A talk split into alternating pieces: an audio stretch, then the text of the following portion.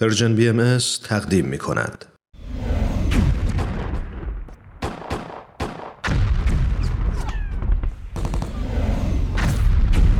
معماران صلح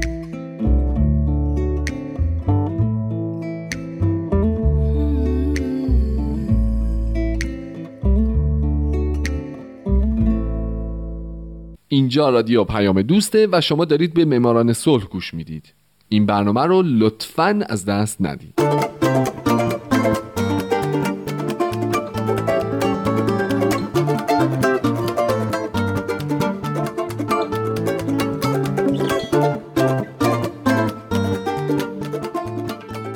سلام به شما. به معماران صلح خوش اومدید.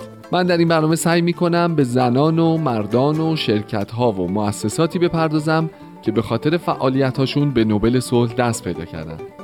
کسایی که یا تمام زندگیشون رو وقف صلح کردن یا در برهه‌ای از زمان کاری کردند که دنیا برای ما جای امتری بشه. هومن عبدی هستم و از شما خواهش می‌کنم که به معماران صلح شماره دوازده گوش بدید.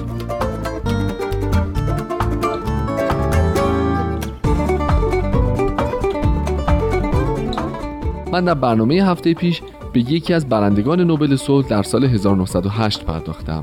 کیاس پونتاس آرنولدسون. این هفته به دومین برنده در این سال می‌پردازم. لطفا با من همراه باشید.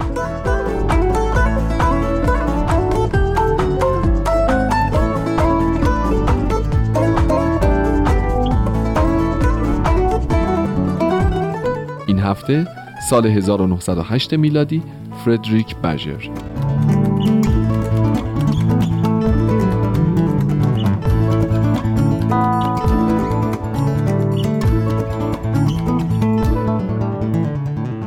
فردریک بژر در 21 آپریل 1837 در نستوود دانمارک متولد شد و در 22 ژانویه 1922 در کوپنهاگ پایتخت درگذشت. او نماینده افتخاری دفتر دائمی صلح بین المللی بود و عضو پارلمان دانمارک. او مهمترین مدافع صلح در اسکاندیناوی بوده و به همین خاطر جایزه نوبل صلح را در 1908 گرفته.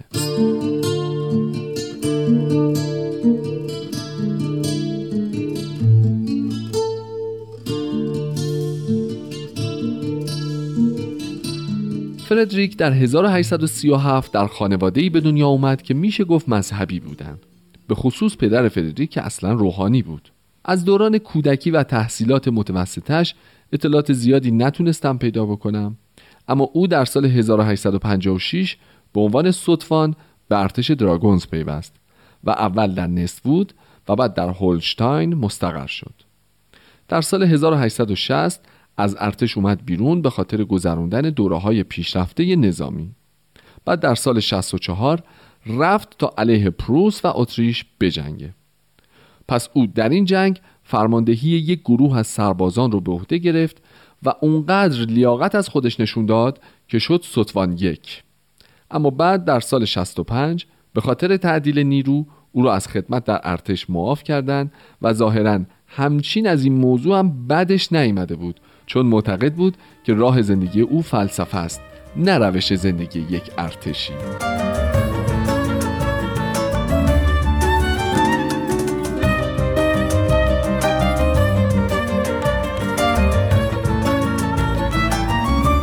پس بین 28 تا 35 سالگی او پایه های شغل بعدی خودش رو گذاشت.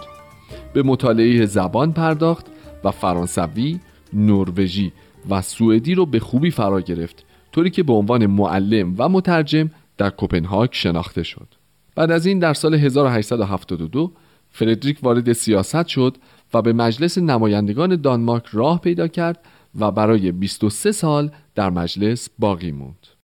فردریک یک لیبرال بود اما عضو هیچ حزبی نشد و مستقل باقی موند.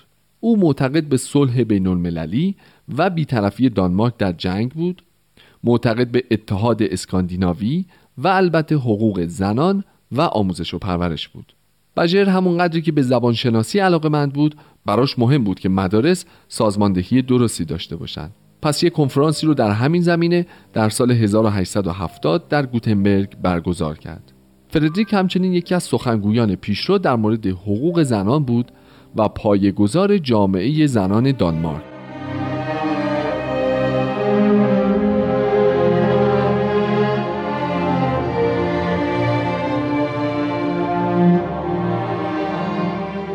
در همین سال یعنی 1870 فردریک انجمن ایالات شمال اروپا رو پایگذاری کرد و سعی کرد به توسعه اتحاد در شمال اروپا کمک کنه. همزمان به مدت دو سال مجله دوست مردم رو که یک مجله هفتگی بود رو ویراستاری می‌کرد. بجر از طریق مطالعات خودش در مورد زبانهای مختلف جنبش های صلح سازمان یافته در دیگر کشورها رو کشف کرد و به خصوص به تلاش های فردریک پاسی برنده نوبل در سال 1901 علاقمند شد و داوطلب کمک به بعضی از این جنبش ها شد. بعد در سال 1882 اولین جامعه صلح دانمارک رو با نام جامعه برای ترویج بیطرفی دانمارک تأسیس کرد و تا سال 1892 در اونجا خدمت کرد. بعدا این جامعه به انجمن صلح دانمارک تبدیل شد و جالبه که بدونید که هنوز هم این انجمن مستقر و در حال فعالیت.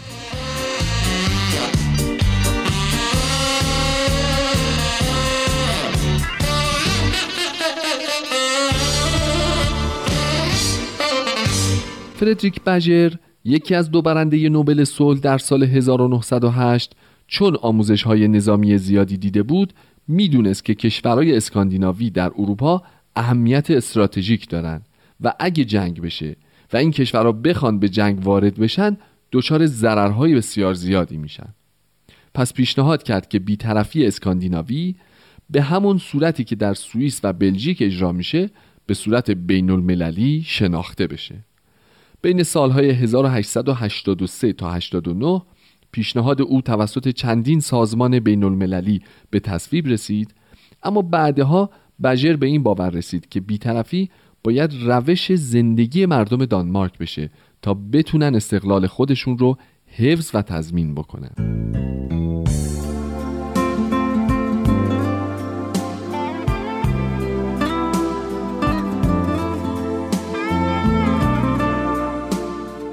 دیگه حالا زمانی بود که فردریک به سرعت به شخصیت مهمی در جنبش صلح تبدیل شده بود و تبدیل شده بود به یکی از اعضای ثابت کنگره های صلح. از جمله او در اولین کنگره جهانی صلح در پاریس در سال 1889 شرکت کرد و به طور منظم تا سال 1914 نماینده انجمن صلح دانمارک در کنگره بود همچنین بجر در سال 1889 در اولین دیدار از اتحادیه درون پارلمانی که در پاریس برگزار شده بود شرکت کرد. در کنگره صلح جهانی دوم در لندن که در سال 1890 برگزار شد، بجر پیشنهاد یک دفتر دائم که دفتر مرکزی اون در برن بود رو به عنوان مرکزی برای جنبش صلح داد. این پیشنهاد سال بعد یعنی سال 1891 در کنگره روم تصویب شد و بجر به عنوان یکی از اعضای هیئت مدیره انتخاب شد بعد تو همین سال گروه درون پارلمانی دانمارک رو تأسیس کرد و به عنوان مدیر برای 25 سال در اونجا خدمت کرد و راه رو برای ایجاد اتحاد اسکاندیناوی درون پارلمانی در سال 1908 آماده کرد.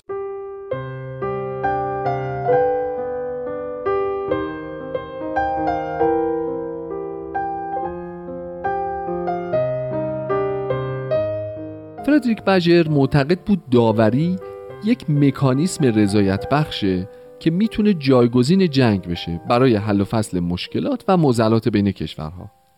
پس با نوشته های خودش با سخنرانی ها کتاب ها و جزوه هایی که تعلیف و منتشر کرد به انتشار این دیدگاه می پرداخت بعدتر در سال 1907 بجر دچار بیماری شد. پس او از مدیریت دفتر صلح استعفا داد و به نماینده افتخاری اونجا تبدیل شد. چند سالی به همین منوال گذشت تا اینکه در سال 1916 از سایر وظایف در رابطه با کار درون پارلمانی هم دست کشید. فردریک بجر با اینکه در سالهای آخر عمر ناتوان شده بود اما هنوز هم در مورد رویدادهای جهان خود رو آگاه نگه می داشت و با اینکه جنگ جهانی اول رو مشاهده می کرد همچنان مصمم به حفظ ایمان خود در مورد صلح طلبی بود. او در سال 1922 در کوپنهاگ درگذشت.